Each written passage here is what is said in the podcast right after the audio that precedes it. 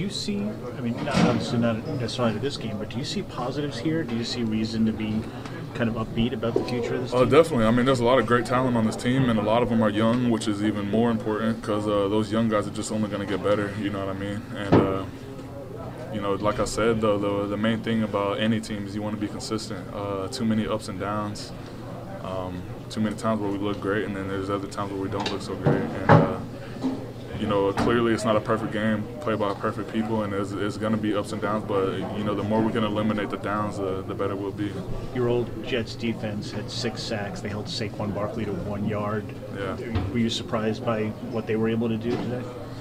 Um, I wouldn't say surprised or uh, or anything like that, but uh, you know they did their part. We we didn't do ours. Uh, that's just the business of it. You know what I mean? Uh, it's really all I say.